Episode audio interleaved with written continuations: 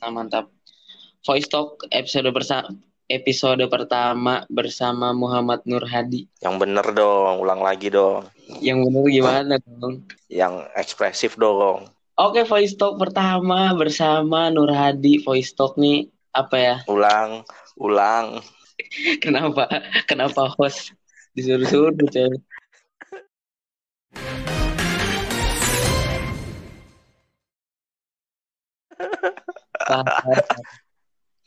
Ntar gue buat openingnya yang keren lah. Ya udah. Episode pertama cuy, tapi bukan coba-coba ini udah gue riset nih materinya nih. Iya. Siap-siap aja bang.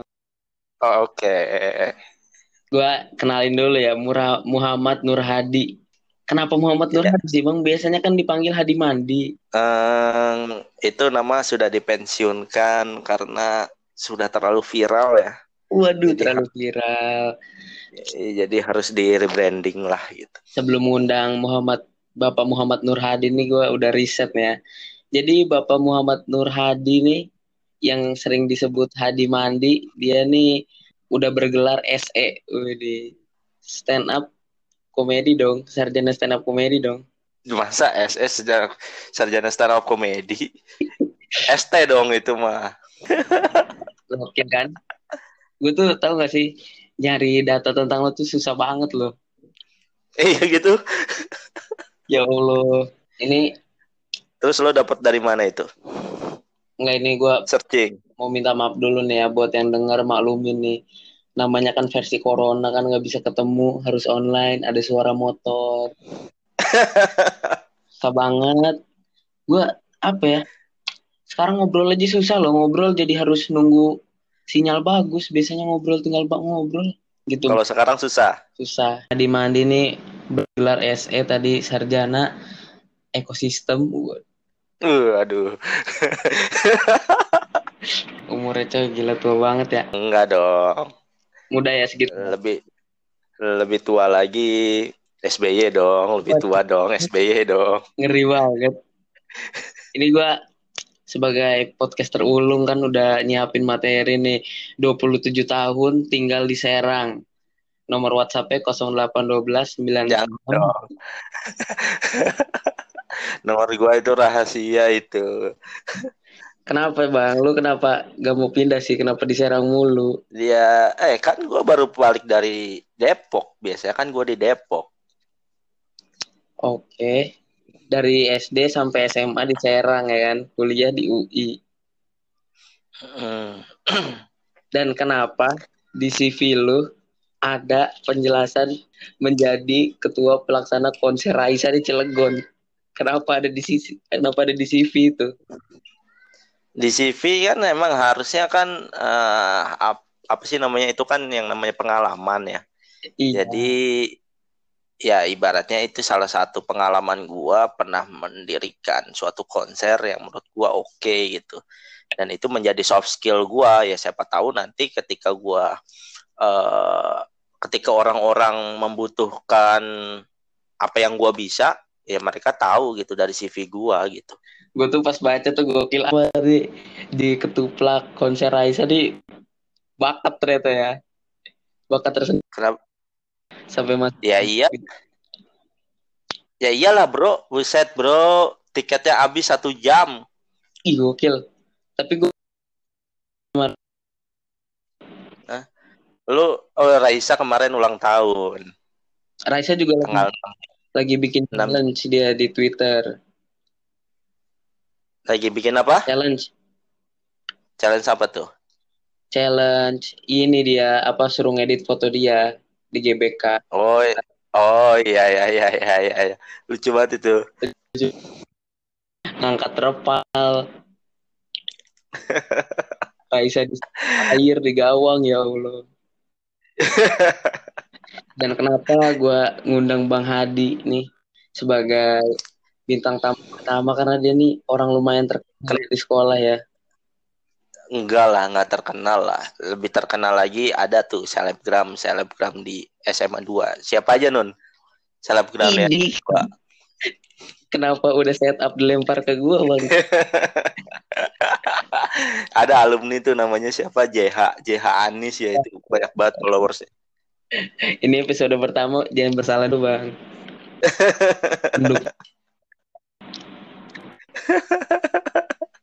Ini ditayangin di mana sih? Di mana-mana lah gue biar eskul gue tuh udah kegiatan. Tadinya nggak ada loh. gue kira eskul udah gabung dengan koperasi. Tadinya eskul tuh mau gue hibahin jadi WC umum, cuma biar ada kegiatan lah. Iya dong. Podcast podcast gue mikir kan bintang tamu awal siapa yang terkenal di sekolah kan. Pak Denny udah nggak jadi kepala sekolah. Bang Hadi nih fans siswinya banyak. Nggak so tahu nggak juga kali. Siswi-siswi cantik-cantik tuh kalau lewat sama Bang Hadi tuh salim loh ya Allah. Astagfirullahaladzim. Ntar mah nggak boleh salim coy. Ya semoga aja udah selesai cepat coronanya. Iya tapi gue berharap sih gue berharap sih obat corona nih ada gitu cepet gitu kan ya pak ya harus ada dong Iya, ya gue curiga aja gitu obat corona ini sebenarnya bodrexin lo, tahu nggak lo? sebenarnya deket dari kita, cuman nggak dilirik aja. Siapa tahu bodrexin. Ya, soalnya biasanya hal-hal kayak gitu tuh yang deket-deket ya, tapi nggak bodrexin juga dong. bisa aja dong bodrexin dong, emang nggak bisa bodrexin? Ya Allah bang, ini sakit pernapasan dikasih bodrexin. ya nggak apa-apa dong, namanya obat murah kan ya siapa tahu ya bisa menjangkau lah ke kalangan bawah juga nggak harus obat-obat mahal nun coba lu corona dulu coba gua kasih obat buat Drexin ntar ada berita tuh Bodrexin habis di mana-mana. Oh, iya. Ada yang nimbun Bodrexin. Kasihan banget. Tapi gini-gini juga nggak gini-gini juga ya lo. Latar belakangnya mantep-mantep loh bang juara satu stand up comedy UI. Oh iya dong. 2012. Gue pernah jadi orang terlucu di UI nomor satu. Waduh, ini valid ya langsung ya, valid, valid loh. Valid itu. Valid, valid ya, orang terlucu di UI. Oh iya, tahun 2012. 2012, 8 tahun yang lalu. Kalau sekarang masih bukan bang? Lo 8 tahun 8 tahun yang lalu lo masih SD kelas berapa Nun? Kenapa diungkit? 8 tahun lalu itu gua masih nyari bunglon. masih nyari bunglon jadi di gapura-gapura pohon-pohon. Aduh, ya lo gua gua gua paham lo nyari nenek moyang lo kan. Kenapa gitu? Jadi nggak cuma di UI nih, ada lagi di Jabodetabek waktu Piala Dunia juara stand up comedy juga. Wah, itu lawannya berat-berat itu, Bro. Tapi valid, valid orang terlucu sejak Bodetabek berarti ya. Pernah, pernah. Pernah. pernah. Takut banget kayak gini. Orangnya seni banget loh lihat tuh. Jadi juri festival budaya juga tahun 2014. Gokil. Wah, itu nggak sembarangan orang itu, Bro. Sebenarnya gua beberapa kali jadi juri sih, cuman Pak, itu adalah event yang paling apa ya menurut gue ya? Paling ya? wah gitulah paling wah gila nih gue pernah jadi juri event ini gitu. Sampai ya dimasukin CV ya? Wah masukin CV itu. Itu festival udah tua banget bro. Dari zaman Rocky Gerung sama Fadli John masih kuliah itu. Ya udah ada. Ya Allah, kenapa perbandingannya gitu? Iya, maksudnya kan mereka berdua alumni FBB UI. Nah, iya. Itu tuh kayak festival itu udah ada dari berapa puluh tahun yang lalu, 30 sampai 40 tahun yang lalu gitu. Acara festival paling tua sebenarnya. Tapi lo lebih bangga jadi juri festival budaya atau jadi ketuplak konsernya Raisa? Uh, itu sih, kayaknya juri itu jadi juri deh. gue tuh pas baca kan, ih gokil. Jadi juara stand up comedy, juri festival, jadi BEM UI. Di tengah nyempil ketuplak konser Aisyah di Cilegon. Iya iya dong. Coba lu iya. bayangin lo. Iya gue tahu bangga bangganya, cuma kocak aja gitu. Enggak, jadi ya gue tuh biar apa ya? Biar ketika gue kerja, misalkan gue di gue taruh CV itu di SMA 2 juga gue taruh itu supaya tahu Oh, gitu. lo- Oh, ini potensi ya ke sini ke sini ke sini gitu. Lo keterima di SMA 2 gara-gara jadi ketuplak. Ya enggak juga dong, gara-gara skill aja itu mah. Iya. Itu lo gimana bang ceritanya bisa jadi ketuplaknya Raisa di Cilegon? Iya kan Apa lo- eh, Punya emosional sama Raisa apa gimana? enggak jadi gua tuh benar-benar ngefans gitu sama Raisa awalnya kan.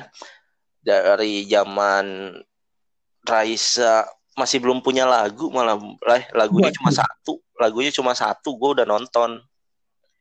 Raisa belum punya lagu, kenapa lo bisa ngefans? Nggak apa yang bikin ngefans? Cakep, Bro. Ya Cakep, Allah. cakep banget, Bro. Dulu sampai gitu- gua sampai nonton pertama kali nonton Raisa tuh di Tangerang gua. Gua kan anaknya konser banget ya. Jadi Waduh, iya, iya gue paham, gue paham. Mm-mm. Jadi gua ngeliat Raisa nih, wah gila nih, bakalan jadi pema- artis besar nih. Eh bener aja jadi Iya. penyanyi nomor satu lah kalau cewek di Indonesia ya. Gokil. Berarti lo, gua. berarti lo yang awal bakal nyangka dia jadi artis besar tuh lo ya?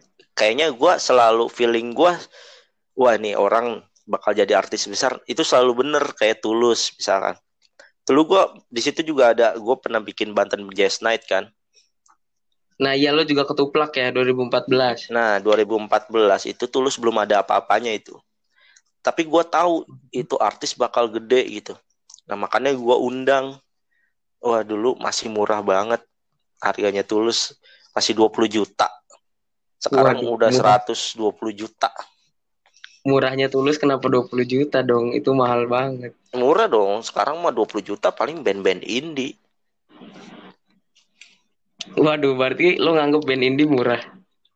Ya, karena mereka tidak potong produksi-produksi yang lainnya. Jawabannya ya, diplomatis banget. Kalau band ini kan mereka produksinya produksi sendiri, jadi ya bisa lebih murah lah. Gitu. Tapi Kalau lo- ma- mayor label kan mereka harus ngeluarin biaya promosi yang tinggi kayak ke TV ke mana. Nah makanya setiap manggung rada mahal gitu. Kalau ini mah ya murah karena produksinya sedikit. Iya sih. Tuh kan baru gue bilang minta maaf. Apa bikin pot online itu susah. Ini berisik lu sebelah gue tetangga gue ribut mulu. Emang ribut apaan? Mau cerai kali? Waduh. Tapi lo ini hobi apa gimana sih jadi ketuplak banyak banget lo. Ketuplak Iya. banyak. Konser Raisa. Ya kalau dibilang hobi sih, ya ya seneng aja gitu. Maksudnya hobinya tuh dalam artian gue seneng sama musik, gue seneng bikin event ya udah. Gue seneng ya jadi ketua pelaksana ya acara-acara musik gitu. Tapi sejak kapan lo suka sama efek rumah kaca? Kok tiba-tiba ada efek rumah kaca? Soalnya gue pernah tiba-tiba, eh gue lagi nonton konser efek rumah kaca tiba-tiba ada lo. Tapi nggak kayak penonton yang lain, yang lain tuh nyanyi, goyang-goyang lu diem aja. gue udah beberapa beberapa kali sih gue juga pernah ngundang efek rumah kaca waktu di kampus jadi ya salah satu band yang menurut gue asik ya efek rumah kaca orangnya juga asik-asik Iya gue asik sih lagunya juga suka gue. Hmm. Berarti lu lo la- kalau lu ya. lagi, lagi dengerin lagu apa lo sekarang oh, sekarang sih lo lagi deng kalau kalau denger lagu di mana Spotify Spotify, YouTube kayak si Jason Ranti kan nggak ada tuh di Spotify tuh. adanya di mana SoundCloud. YouTube deh nontonnya. nanti kan mau di mau ditarik sama bukan ditarik sih produksi lagunya yang mau disebarin ke platform digital sama si Hindia tuh tadinya.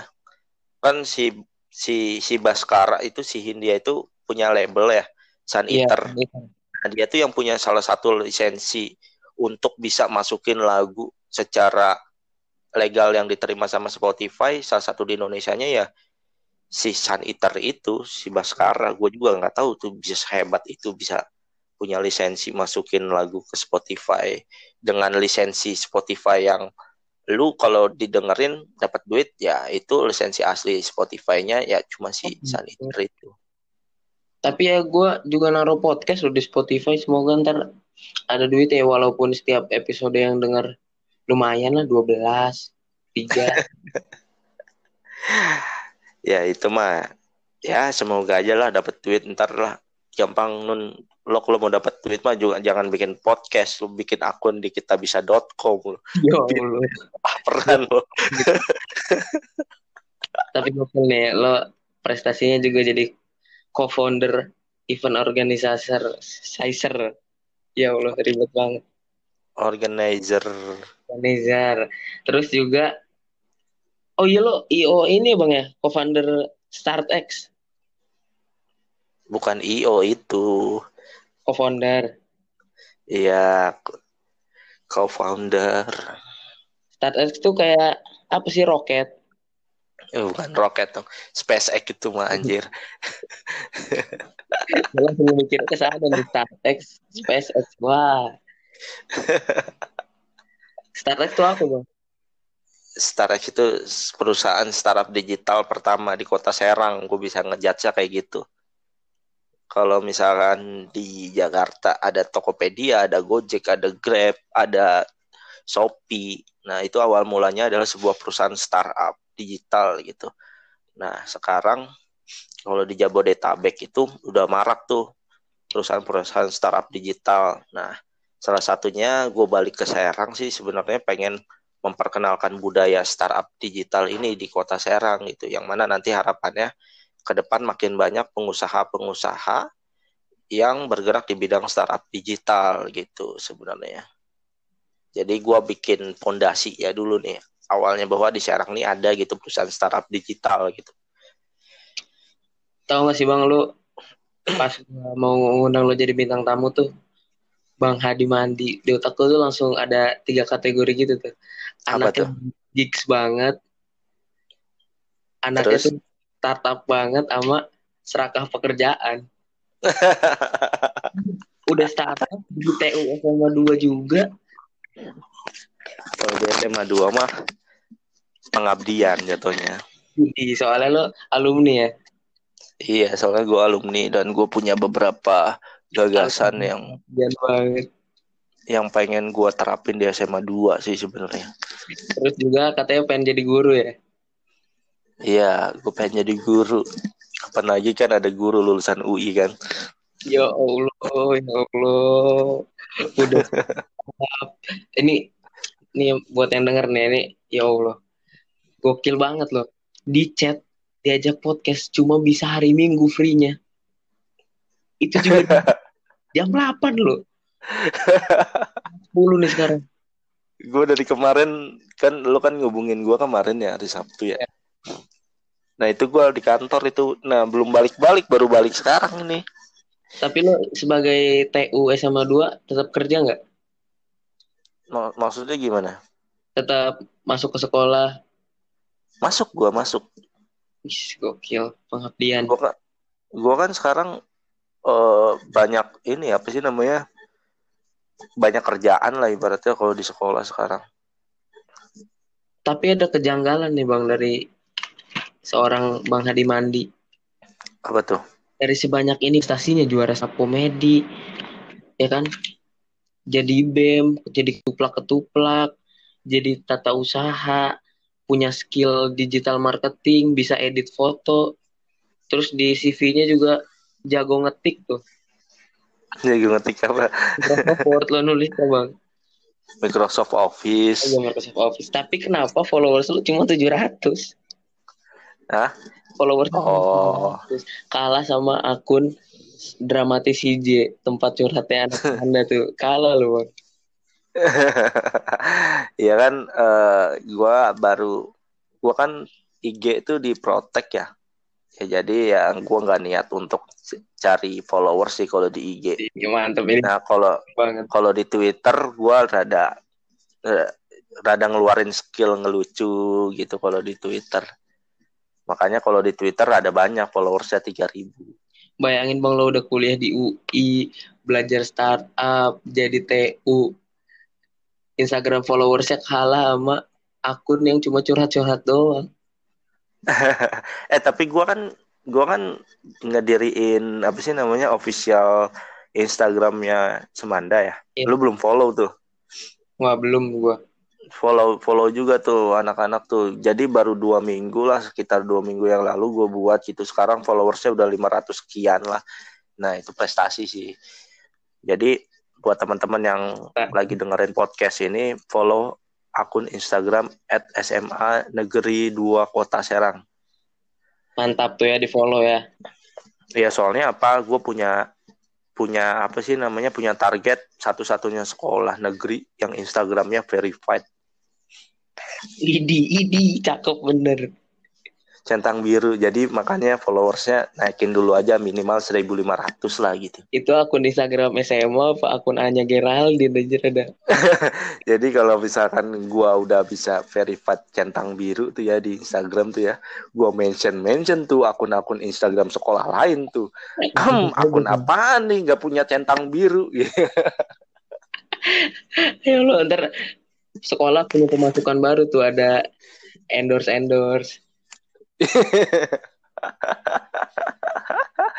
Eh, bisa jadi sih kan endorse barang misalkan barang-barang produk-produk anak SMA 2 yang lagi usaha-usaha jualan makanan apa kan banyak kan anak-anak SMA 2 yang jualan makanan dari rumah gitu kan bisa aja sebagai wadah penghubung antara satu siswa dan siswa lain gitu Tapi tetap bayar ya. Verified loh.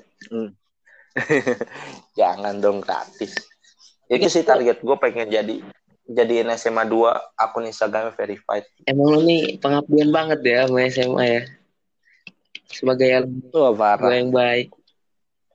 Tapi kan latar belakang lo stand up komedian bang. Gila lo senior parah lo di stand up Serang. ya karena gue mulainya duluan. Iya, iya iya dong namanya senior yang mulai duluan. Iya Ya, iya. lo- Coba kalau kalau lu ikut dulu, ya lu juga senior. Ya masa gue masih SD udah ikut stand up. Tapi lo merasa Ya, bisa. bantu gak sih bang dengan ikut stand up nih? Stand up tuh ngebantu Bantu. prestasi-prestasi lo sekarang gak sih? Eh gue pernah ya, gue gara-gara stand up, gara-gara gue lucu tampil di salah satu perusahaan di Jakarta. Gue tampil di kantor pusatnya Indosat Iya. Waktu itu. Gue lucu banget di Dikasih- situ dan gue langsung ditawarin kerja di situ. Uh, gokil. Tapi nggak lo ambil. Enggak lah. Kerjanya apa dulu nih yang spesifik? kerjanya waktu itu jadi bagian bisnis development sih gue ditawarinnya katanya kan waktu itu gue stand up-nya hari Sabtu ya Hmm. ya Senin udah langsung ya Senin ke sini aja langsung masuk kerja katanya bawa aja CV-nya jadi gue udah diterima kerja sebelum nyerahin CV gitu. Cuma stand up comedy itu bisa jadi Cuma- batu loncatan nyari kerja ya. bisa jadi asal lo nya lucu. Kalau garing mana pulang aja segen lo. Ngomongin lucu mas, Manda Expo bro. kenapa bro? Semanda Expo bro. Gue tuh gue berharap Semanda Expo tuh tiap tahun. Kenapa? Cuma dua tahun sekali gitu. Dana kali, nggak tahu lah gue nggak ngurusin. Hmm, ya semoga pihak-pihak tertentu osisnya itu bisa Tapi lo berubah. juga bikin Ya. ini ya bang ya di SMA 2 bikin uh, salah satu orang yang nyediain Artenov ya. Hmm, dulu kan gue kerja di sana, Oh dulu berarti sekarang udah nggak. udah enggak gitu. Jadi dulu Dosen kan ah, di situ gue sebagai direktur marketing ya. Kartu yang lucu sekali, jarang digunakan, jarang yang bayar. Tagihin tuh bang nggak bayar. Gak apa-apa. Dimulai dari gua aja. Udah enggak, udah enggak dipakai Lo lagi. juga yang bikin web ulangan online SMA 2 yang sekarang kan? Iya, gue yang Nah bikin. ini nih, ini. Emang Kenapa kita buka tuh? aplikasi lain ketahuan sama lu bang? Iya. Ya Allah. Makanya makanya ada beberapa browser yang bandel banget nih kelas 11 doang ini 11 IPA 4, 11 IPA Gak tau tuh 6. ya. IPS 4, IPS 1 tuh. Iya, tiga kelas itu aja yang masih bandel itu, Mas, masih pakai browser selain Chrome. Dak dak. Gua tahu itu sebenarnya. dak. Nah, jadi cuma kelas tiga kelas itu aja yang error terus yang bikin gua nggak tenang gitu. Maksudnya nggak tenang. Melihat laptop lagi. Iya yang lain mah lancar. Cuma tiga kelas itu aja. Gimana? yang bikin gua anjir gimana mantengin layar laptop terus. Bisa ngategoriin nih bang kayak kita buka Spotify ketahuan aplikasi musik gitu. Ya tahu. Wih, berarti gua sombong-sombong sombong aja gue sambil ulangan nyetel-nyetel lagu biar lo tahu aja gue nyetel Spotify Premium. Emang Spotify lo premium? Jangan dibahas di sini coy, yang penting mah bisa download. Tapi kan gue ngelihatnya di sini Spotify lo premium, tapi premiumnya yang bukan asli dari Spotify. Yeah. yang cuma dua puluh ribu setahun ya kan? Kagak, dua puluh ribu tiga bulan. Oh iya, dua ribu tiga bulan yang sudah suka ada di iklan-iklan jual Spotify Premium yang itu kan. Web web lain ketahuan ya situs porno gitu. Lo keta pasti ngakak ya kalau ada yang buka itu. Ya masa lagi ulangan ada waktu itu yang ini apa sih laporan uh, bang kok ini apa sih namanya pas dibuka ngeblank kayak gini. Nah itu lo tuh harus ketik ulang alamat webnya gitu. Jangan lu abis nge-googling yang lain, lu iya. back. Nah, jangan. Ketahuan. Ketahuan. Ya, terus gue bilang kan, lu abis, lu tadi abis ngapain? Gue bilang, abis main game ya. Terus dia bilang, iya bang, lagi main game gue bang, katanya. Ketahuan, ya Allah. Kasihan banget. Tapi ada ada yang bikin lo ketawa gak sih bang? Misalkan lagi ulangan ada yang buka IG gitu, buka Twitter, Enggak sih, kalau ya gua nggak bisa ngelihat spesifiknya, cuman gua tahu dia lagi buka apa, cuman eh, nggak uh, bisa ngelihat kayak lagi buka IG-nya siapa gitu, nggak cuma gue bisa ngelihat lompatnya ke mana nih dari browser ini gitu, gue bisa tahu.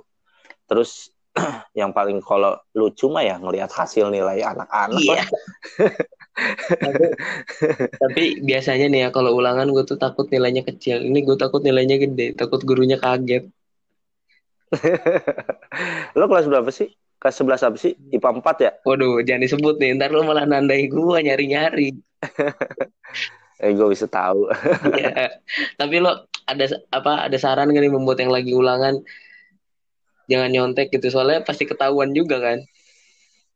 Iya, jadi yang sebenarnya mah ya buat apa sih nyontek gitu yang namanya ujian kan? gede lah. Uh, yang namanya ujian kan sebenarnya refleksi diri gitu kan.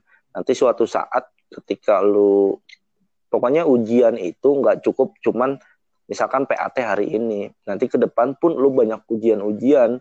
Bahkan lu ketika lu kerja pun banyak ujian-ujian kayak gini tes-tes kayak gini gitu yang mana nanti kalau lu nggak dibiasain untuk tidak mencontek itu akan susah gitu. Jadi kalau misalkan kayak gue dulu SMA gue nyontek gitu, gue pernah nyontek gitu.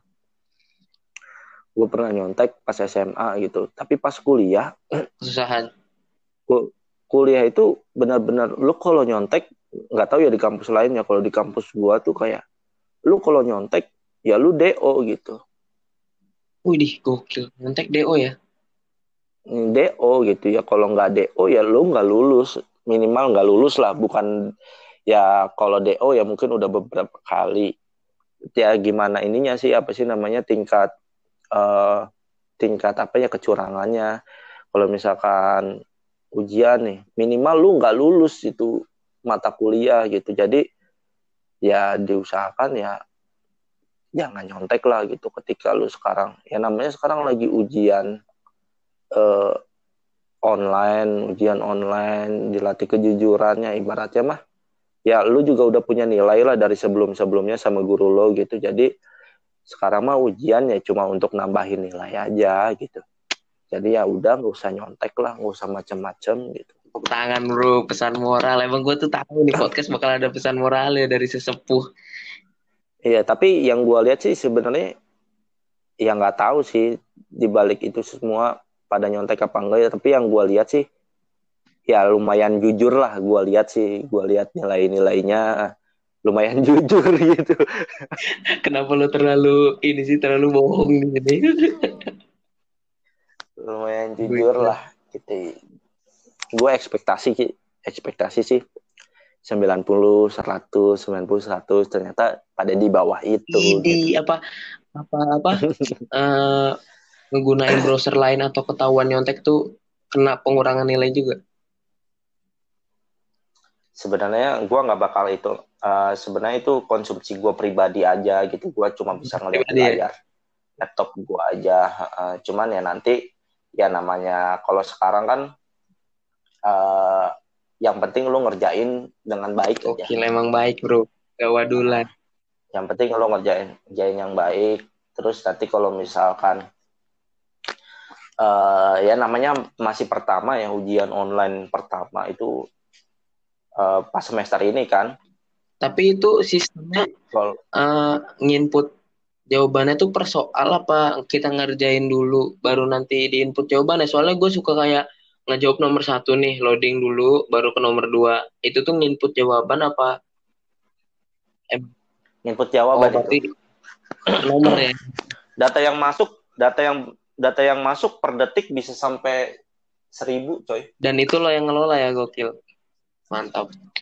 Secara otomatis iya. Jadi uh, dulu pas uji coba kan ada beberapa kali down kan. Iya. Nah, iya Nah, itu uji coba. Jadi uh, itu adalah uji coba untuk share uh, kapasitas server kita gitu. Server kita kan gue pakainya servernya server di Singapura ya. Soalnya kalau di Indonesia kualitasnya ya mungkin gue rada kurang percaya Pantes gitu. ya lu ya sesukses ini level sukses lo tuh udah uh, apa ya saat halilintar lah udah beli kursi gaming lo lo itu mah untuk di kantor sebelah bro iya kursi lo hal sepele lo tau nggak lo tau nggak jam kerja gue Iya.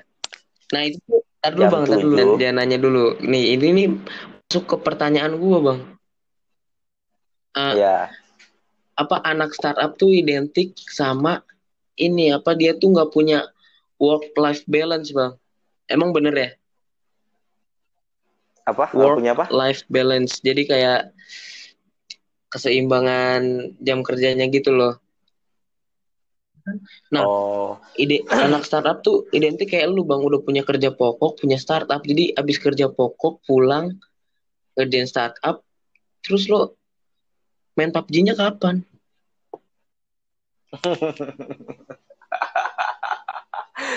ya aduh, bro, bro, bro. Gua tuh beli kursi gaming tuh salah satunya untuk main PUBG iya, juga aduh, kan. PUBG mobile atau PUBG.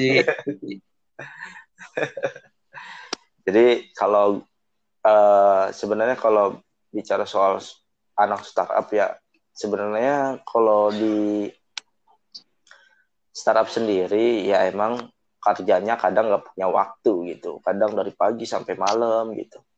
Nah kalau gue sekarang itu udah dijalanin beberapa setahun ini ya mungkin ya. Itu kerja dari jam 7 sampai jam 4 di SMA 2 hmm, tapi lo nyaman nyaman. Nah terus habis maghrib jam 7 jam setengah 7 jam 7 itu gue kerja di startup itu sampai jam 7 sampai jam setengah dua malam. Tapi lo sibuk itu nyaman? Ya nyaman karena oh. seru, karena seru. Tapi waktu nongkrong-nongkrong gitu tetap ada. Nongkrong ada terlalu... kan gue punya kan kan gue punya kantor yang anak-anak pun kalau mau main ya datang aja ke kantor. Ah, iya itu gitu sukanya sama anak-anak startup tuh gitu biasanya di kantornya ada PS nah, iya ada wifi lah iya. minimal kan. Ada wifi suka anak-anak suka pada main PUBG juga di situ mas anak-anak tongkrongan gua gitu. Balik lagi ke pekerjaan lo sebagai TU bang. Lo tuh semenjak masuk hmm. jadi TU ya di SMA 2 terkenal lo gue liatnya. Ada siswi-siswi cantik Pak Hadi Pak Hadi Apaan? Kapan kayak gitu? Banyak coy. Iyalah lebay. Yang mungkin karena gue masih muda juga kan dibandingkan dengan Ih, yang lain kan. Terus gue juga bimbang kan. Kan gue kenal lo dulu. Kenalnya di lingkungan stand up bukan di sekolah. gue jadi bingung nih Pak Hadi apa Bang Hadi gue lebih suka dipanggil bang Pak sih. itu terlalu berat ya terlalu tua gitu tapi tadinya tuh gue mau nanya apa hal yang menyenangkan jadi TU SMA 2 cuma kayaknya nggak seru kalau nyeritain yang seneng. Coba lo ada hal yang tidak menyenangkan nggak jadi TU SMA 2 Ratu Iya sampai saat ini sih karena gue baru juga ya per November kemarin apa gue baru masuk gitu. Maksudnya baru terdaftar sebagai pegawai provinsi, pegawai provinsi Banten yang ditempatkan di SMA 2. Kalau gue tuh jatuhnya pegawainya pegawai provinsi karena SK gue juga ditandatangani sama. Waduh, jawabannya diplomatis Nah. sekaligus sombong barusan ya. Iya, jadi eh sebenarnya kalau bagian gua tuh gua tuh cukup namanya pekerjaan gua tuh cukup apa ya bisa dibilang eh, over juga sih sebenarnya beban kerja gua tuh terlalu berat sebenarnya untuk di SMA 2 gitu. Jadi Ini eh, kalau lo tahu gua tuh di bagian TU-nya itu di bagian operator dapodik. Nah, operator dapodik ini adalah garda yang paling depan sekolah antara sekolah, pemerintah, provinsi Banten dan kementerian.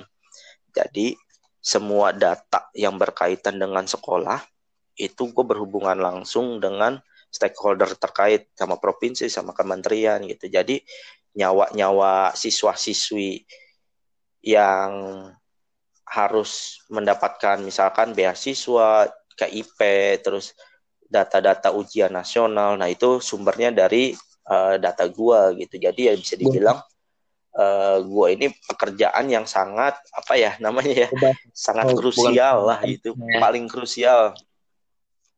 Sangat sangat paling krusial gitu. Gila nih podcast isinya penting loh. Jadi ini buat lo semua yang denger siswa-siswa tuh. Kalau mau nyogoknya ke Bang Hadi. Bu. ya, yang Nyogok apa? Tuh lihat denger nggak yang punya beasiswa? Iya kan beasiswa kan kita yang ngurus juga data-datanya. Tapi kalau gitu ada kan. yang beneran mah bagi dua lah Bang kan. Ini podcast juga apa yang bagi dua sih? Lu mau lu lu mau gua masukin ke beasiswa? Boleh. dulu deh. Lu kan udah punya sertifikat Iya. bedah rumah ya. Ada apa dengan ada apa Bang Hadi sama program bedah rumah nih? Kayaknya menurut lo tuh lucu banget bedah rumah. Stand up. Tapi kalau ngomongin stand up dalam dunia stand up tuh lo menurut gua salah satu senior yang keren lo Bang. Tanpa materi tanpa materi Kenapa bisa stand up lo cuma ngejek-ngejek gua doang. Itu namanya ya Iya, jam terbang keren. lah. Tapi lo latar belakang stand up terus sekarang kerja di SMA 2 lo nggak mau bikin SMA 2 yang apa SMA pertama di Serang yang punya kegiatan stand up gitu atau apa? Kan kita sudah ngomongin itu kemarin. Cuman rencananya sih sebenarnya ajaran baru ini kan kita mau bikin komunitas stand up Tapi SMA kalau 2 gue ya. punya saran sih eh, jangan bilang kalau di komunitas itu ada gue bang soalnya anak Semarang udah nggak percaya kalau gue stand up ya. Sejak Semarang Apa sih? lo Ya kan ngebom bisa aja nanti di, bisa aja nanti gua kenalinnya lu sebagai pemain debus kan bisa aja kan yang nanya kayak gini bang, lu juara-juara kemarin itu dikasihanin juri apa gimana? Iya Allah. emang lu pernah ngebom di SMA coy. 2 Kan emang nggak lucu se seenggak lucu Ya. itu di Semanda Expo menurut gue sih masih bisa lah. Cuma ya gitu aja bang. lu bisa nge-MC nggak sih Nge-MC sih kayaknya bisa kalau lihat. Kalau soalnya gue juga apa ya pengen pengen pengen bisa nge-MC gitu. Gue tuh lagi suka-sukanya sama Ah. Desta sama Vincent tuh gue lagi suka-sukanya tuh. iya dong harus belajar nge-MC tuh jadi kalau bisa nge-MC stand up juga lebih enjoy Kalau Nih, nggak punya materi. jam jam terbang berarti ya gue kurang jam terbang tapi lo Mm-mm. Ya semoga Semanda Widih, kita amin. Lah. lo kenapa pensiun bang stand up bang Karena apa ya? Jenuh Jenuh, ya? aja, terlalu banyak jam jenuh, jenuh. Ya, Gua dulu pernah set- stand up paling banyak berapa orang berapa kali ya? Gue pernah ditonton terbanyak kayaknya masih dipegang gua dah. uh dua belas ribu 12.000. coy itu. 12.000 ribu penonton. Masih ada sih videonya Liga sedikit ini cuplikannya. Di UI di UI pernah 12.000 ribu penonton. Dan itu kayaknya sekarang belum ada yang mecahin deh kecuali nanti kalau Panji di Istora mungkin. Istora Allah juga ya, nyampe insya Allah 12.000 ribu siapa lagi yang pernah ya stand up 12.000 ribu orang ya? si Devan kayaknya pernah. Tapi kalau di kalangan stand up kan udah terkenal tuh nama Hadi Mandi. Kalau di kalangan sekolah kan belum. Nah itu kenapa bisa namanya Hadi Mandi sih bang? Apa ada materi lo tentang Mbak Mandi jokesnya apa gimana? Tapi ada satu guru di SMA 2 siapa ya? Tahu Miss. Nelly, tahu Miss Nelly Darwati, Miss Nelly Darwati yang Iya iya tim- tahu yang, masih muda. Nah, dia dia tahu gua loh. tahu lo stand up. Iya. Iya.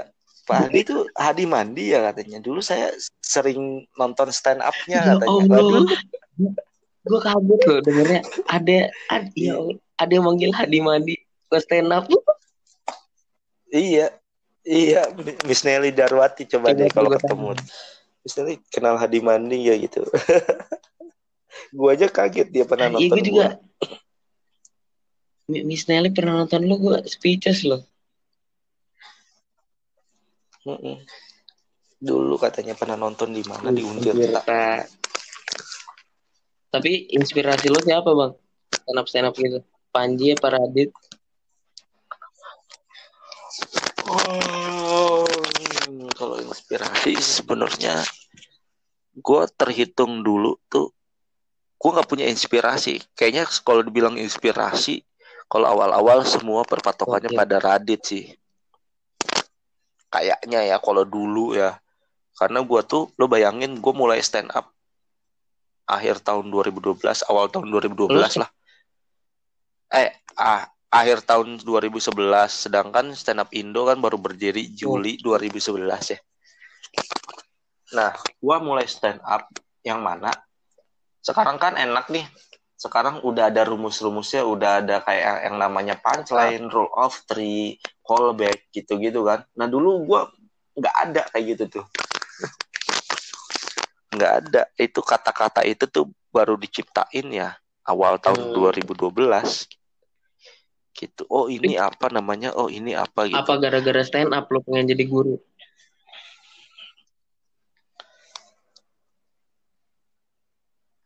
enggak sih gue pengen jadi guru karena gue sebenarnya pengen jadi guru cuman sekarang gue keahliannya ada di dalam manajemen kan makanya masuk tata usaha gitu kan. Eh, dan gue ada beberapa program yang mungkin pengen gue realisasiin gitu untuk SMA 2 ya salah satunya. Eh menuju sekolah digital gitu gue pengen ke arah sana. Salah satunya yang websitenya udah gue buat sedemikian rupa gitu dengan fitur-fitur yang oke. Cuman SMA 2 kayaknya yang mengadain PAT online lewat website sendiri kayaknya cuma SMA 2 duluan ya. cuma SMA 2 kayaknya gue berani gue berani bilang kayak gitu sih. Cuma nanti kan kalau misalkan eh kalau misalkan sekolah dari rumah diteruskan sampai tahun 2021 awal ya rencana sih kayak gitu kayaknya keputusannya atau Desember 2020 baru masuk sekolah nah itu akan ada fitur lebih gokil sih yang ada di Soalnya website lo yang ngelola ya pasti gitu. gokil ya. Apa, Pasti startup, gokil. startup gini nih emang lagi zaman tuh bang. Dan gue juga memprediksi nih kayaknya anak-anak SMA zaman sekarang juga lulus-lulus tuh pada bikin startup gitu-gitu. Itu lo Nah, itu gue sih gue juga pengen mengenalkan dunia startup ke anak-anak Iya, SMA awal 2 sih ngerintis sebenarnya. startup tuh dari kapan, Bang? Gue pertama masuk terjun di startup itu 2015 lah. Udah lulus 2015. UI apa belum? Belum ya? Itu lagi belum belum Bahkan lo lulus. pas masih kuliah udah tertarik ya? Karena di lingkungan gua di sana mereka pada bikin startup Jadi itu pas kuliah. Dan sekarang udah pada gokil-gokil nama-nama brand ya. Kalau lo tahu kirim uang gratis, Tahu. Flip, lo tahu Flip. Nah, itu anak-anak gua salah juga itu satu yang bikin. startup terkenal yang ada yang buatnya tuh di lingkungan lo tuh itu ya kirim uang gratis itu. Flip. Iya, Flip. Ih, itu temen ada juga yang buat. kitabisa.com. Wih, Itu senior. circle golden circle ya. senior. Banyak banyak sih kayak siapa ya? Ruang Guru Is- Iman Usmannya kan senior Tapi gua. itu lo eh, startup emang suka sendiri apa terinspirasi gitu bang kayak lihat siapa Bill Gates gitu. Enggak sih, gua terinspirasi kalau dibilang terinspirasi sih Hmm. gua ngeliat Gojek sih sebenarnya. Sebenarnya Indonesia sangat berterima kasih, harus sangat berterima kasih sama Gojek gitu karena dengan adanya Gojek itu mereka bisa memperkenalkan teknologi bahkan ke Iya, kelas menengah ke bawah gitu. Salah satunya ya tuk- salah satunya tukang ojek gitu. Lo bayangin betapa susahnya mengenalkan ah, dunia digital kayak misalkan aplikasi-aplikasi itu ke orang-orang tua gitu. Lo coba lo lo ngajarin orang tua main sosmed deh, tuh buka Iya. HP gitu. Itu susah kan? Nah, dengan adanya Gojek ini mereka mau nggak mau harus belajar gitu karena Gojek itu menjadi sumber, sumber penghasilan utama sekarang itu untuk kaum-kaum menengah ke bawah pada saat itu. Jadi gue sangat berterima kasih sama Gojek itu karena Gojek itu bisa memperkenalkan teknologi bahkan ke kalangan kelas menengah ke bawah. Dan Gojek gitu. itu apa ya? Jadi setelah setelah adanya Gojek, jebret.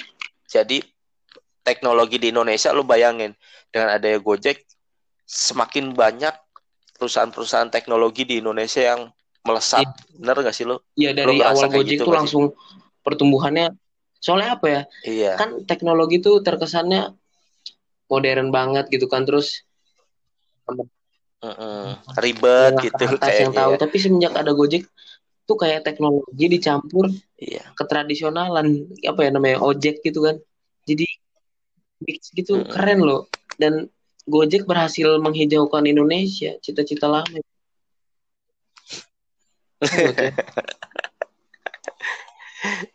Cuma dari jaket situ tuh langsung tuh startup startup uh Iya kayak lo belanja sekarang udah mulai online gitu kan udah bar- udah pada bermunculan gitu ya. Awalnya ya tanpa disadari ya awalnya karena gue tapi buruknya tuh eh, startup tuh apa ya terkenal sama bakar uang bener gak sih bang? Ya bakar uang kan untuk ajang promosi Iya tapi mereka. bener nggak kalau startup tuh terkesan sama bakar uang? Iya, jadi gini, kalau startup membakar uang itu benar. Karena apa? Karena mereka untuk ningkatin pengguna Hmm. user. Nah, value sebuah perusahaan startup adalah user pengguna. Seberapa banyak sih aplikasi lo digunakan oleh eh, apa sih namanya? Seberapa banyak aplikasi lo digunakan oleh masyarakat? Nah, semakin banyak value sebuah sebuah perusahaan itu semakin besar. Makanya orang-orang perusahaan startup itu mereka itu mendapatkan investasi yang besar ya karena value-nya itu adalah pengguna itu pengguna yang besar. Makanya nggak salah misalkan Gojek dibeli dengan dibeli sama Google ah, 2 triliun. Nah itu kan valuasinya itu muncul angka 2 triliun itu dari seberapa banyak pengguna Gojek yang ada di Indonesia. Kok Google nyat ini wah Gojek ini banyak nih digunain sama rakyat Indonesia gitu ya. Jadi makanya mereka uh, membeli Gojek eh membeli Gojek itu sekitar 2 triliun contohnya. Contoh lagi misalkan WhatsApp. WhatsApp itu mereka itu sebuah perusahaan yang sampai sekarang belum untung. Bahkan WhatsApp ada untungnya. semarak itu dipakai belum untung sampai sekarang. Nggak ada untungnya WhatsApp itu. Mak tapi dibeli sama Facebook. Lu bayangin Langsung. dibeli sama Facebook itu 1.300 triliun coy 1.300 triliun. Eh sorry gua gua lihat dulu. Takut salah ngomong. Uh, iya. uh, kalau benar 1.300 triliun tuh kalau dibeliin penghapus bisa ngapus dosa Oh salah. 222 dua triliun. Itu 222 triliun. Itu perusahaan yang nggak punya untung, nggak dapat duit. 222 triliun, bro. Iya. Iya, perusahaan 200. rugi. Dibeli sama dibeli sama Facebook kan WhatsApp. Ya 222 triliun. 200 triliun lu beliin air mineral kembung sampai tahun depan loh bang ya lebih lah lu bisa beli apa nih? Gue beli di beli bisa beli mall kali gue tapi itu uh, startup lo apa uh, kantornya itu kan uh, udah ada kantornya kan bang? Waduh, mati tiba-tiba dia.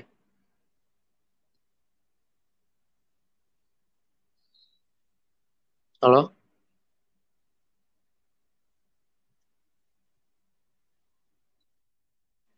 Maksudnya maksimal berapa jam gitu? Apa? Kalau podcast ini ada kalau batas maksimal. Kalau nggak salah ya? sih sejam kalau nggak salah. Oh gitu. Iya. Ntar lagi dong. Kenapa bang? Oke, dikit lagi sih pertanyaannya. Mau lanjut pertanyaan yang tadi. Kalau startup lo kan udah, udah ada kantornya dong. Nah, itu kantor ada. Lo suka ngadain office party gitu gak sih? Office party. Suka ngadain apa? Office party. Iya. Office party itu kayak gimana ya? Startup daerah. Kalau ya kalau misalkan party-party kayak makan-makan Tapi lo itu, itu sering lah. Bikin startup sendiri apa pasti barengan dong? Berdua. Makanya disebutnya co-founder. Kalau founder itu sendiri. Tapi nyari investor juga kan? Enggak, karena proses bisnis gue nggak kayak gitu. Nggak pakai investor bang? Enggak.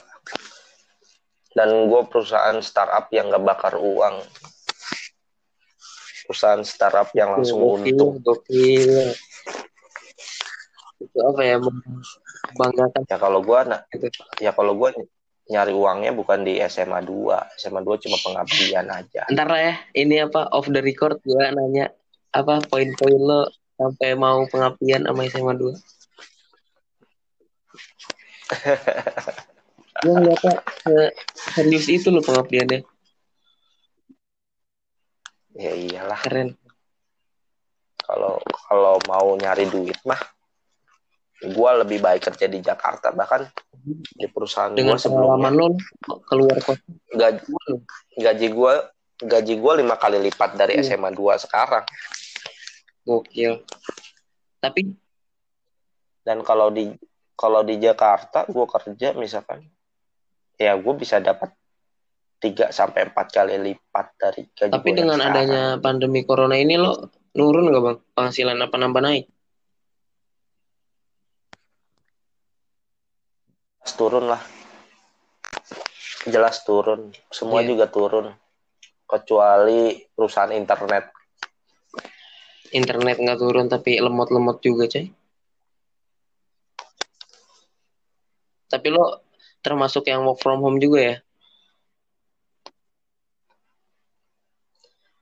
Enggak lah. Oh berarti lo gua tuh gua tuh ke sekolah terus setiap iya. hari sekarang kan ya, lagi PPDB kan lagi penerimaan siswa. Nah itu gue yang megang juga. Real pengabdian bro. Tapi lo hiburan lo sebagai orang sibuk yang cuma free di hari Minggu jam 8 malam itu hiburan lo apa bang? Sebenarnya mah kalau dibilang hiburan ya gue juga di kantor ya sering lah nonton YouTube, main game gitu kan, main PUBG, dengerin lagu, ya itu ya hiburan. Ya kalau tidur sekarang enak ada kursi mas, gaming. Ngomongin kursi gaming. Tahu banget gue pengen. Kenapa harus tidur juga sih di situ?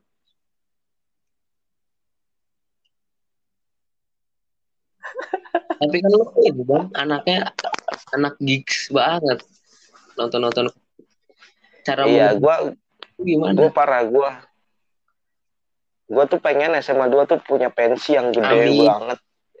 Dan gue siap dan gue siap turun gitu. Gue ya gue gue gue tekankan ya gue nyari uang itu bukan di SMA 2 gue tuh di SMA 2 cuma pengabdian aja. segala ilmu segala ilmu segala skill gue bisa kasih ke SMA 2 bahkan nanti ke depan gue bakal bikin uh, kelas digital marketing lah untuk anak-anak yang mau lagi usaha online di SMA 2 gitu anak-anak SMA 2 yang punya usaha online gue akan ajarin digital marketing. Yang mana gue punya gue kursus digital marketing itu udah habis sekitar 15 juta apa gue kursus digital marketing dan gue akan bagikan ilmu gue secara percu secara sia-sia secara sia-sia secara percuma secara gratis anak-anak SMA 2 nanti gua akan bikin. Gokil, sangat mulia. Iya, jadi ya kalau misalkan anak OSIS mau bikin pensi, ya konsultasi aja Oke, nanti gua, gua gitu. semoga ada ya. Nanti gua nih habis ini niatnya mau sama anak OSIS nih bikin lagi. Tapi lo jawab pertanyaan yang tadi bang, hasrat nonton konser lu gimana? Terpen kan sekarang nggak bisa terpenuhi wah gila sekarang bener hiburan gue tuh sebenarnya cuma konser sih sebenarnya gue bisa nonton gue bisa bisa nonton konser sebulan sekali minimal satu kali dalam sebulan itu bisa di Bandung gitu bisa di Jakarta itu gue jalan bener-bener ke sana gitu. sama Bang Umin gitu loh Iya, sekarang nah. tuh sepi gitu. Ya semoga aja pandemi ini Soalnya segera kan konser online juga nggak menuhin hasrat, coy. Tapi enggak. Band Jauh, favorit lo apa, Bang? Band favorit gua sekarang sih di Spotify gua lagi dengerin.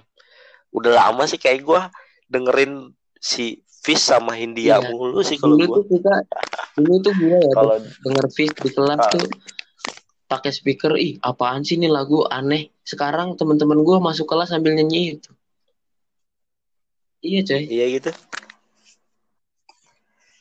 ya emang enak sih lagu-lagunya lah lumayan lah gitu kan. Coba lo sebutin satu band ya bang ya yang lo suka banget, tapi menurut lo lingkungan lo tuh nggak tahu band itu nggak terkenal lah, ada nggak? Yang menurut gua, hmm, tapi okay. menurut lo lingkungan lo tuh belum pada tahu gitu. Ya. Belum pada tahu. Kalau gua nih Apa bang ya, ya, ada nih bukan gak terkenal, tapi lingkungan oh. udah tahu ada beranda Apa? rumah. Itu mau band Cilegon itu mah. Eh band mana sih? Tapi band, keren coy. Band ya. Gue punya bajunya. Gue belum, eh gue belum tahu sih. Cuma yang menurut gua band keren, yang lain belum tahu Wah, ya No Stress. Gue tahu Ya lo tahu ya, gue dengerin No Stress sudah dari tahun Betul 2013 gua, bro. Ih, No Stress banget coy. Lagu apa? Semut, semoga. Ya. Tapi lo tau lagu Semut? Tahu. Lo gue pernah nonton No Stress uh, langsung. Iya soalnya dia band banget sih. Kayak pujar ya dia ya. Hmm. Hmm. Tapi lo main sosial sosial media juga gak sih malah kayak gini? Ya main lah salah satu hiburan lo juga ya? Salah satu hiburan. Apa? Iya, salah satu hiburan gue ya sosial media, tapi gue lebih prefer ke Twitter Bro, Twitter tuh isinya hiburan semua.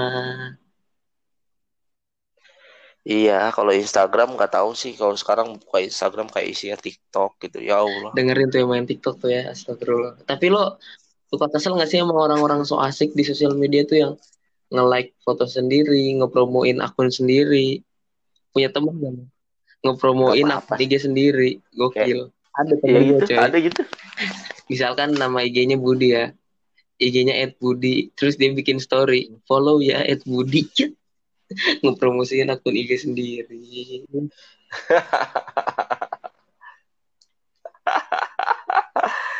Tapi gue pengen tahu tuh nun orang-orang selebgram selebgram di SMA 2 siapa aja yang Males coy gue nyebutnya.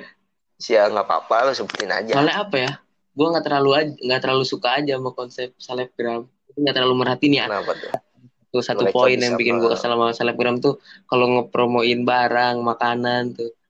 Ini nih coklat coklat banget ya. Ya gue tahu. Maksud gue lo kan nge-review makanan nih. Yang bikin gue tertarik dong kalau coklatnya coklat banget, mah gue juga tahu. Bisa gue juga. Ini santannya santan banget ya. Tuh. Ya udah. Apalagi yang mau lo tanyain ya. terakhir. Ya, gua gua gua juga mau Oke, nanya sebagai yang penutup gak apa-apa. Iya. Ini gosip-gosip Waduh, aja kalau ini. udah ya. ngomongin gosip nih berat. Ini nggak tahu sih mitos Iya, apa gimana ya kan. Makanya gua Ini mau harus konfirmasi. apa nanti juga boleh? Emang ben Iya, terserah sih. Emang bener ya? Kalau Nun mati bertemu Ya Nun, Nun udah Allah. hidup lagi.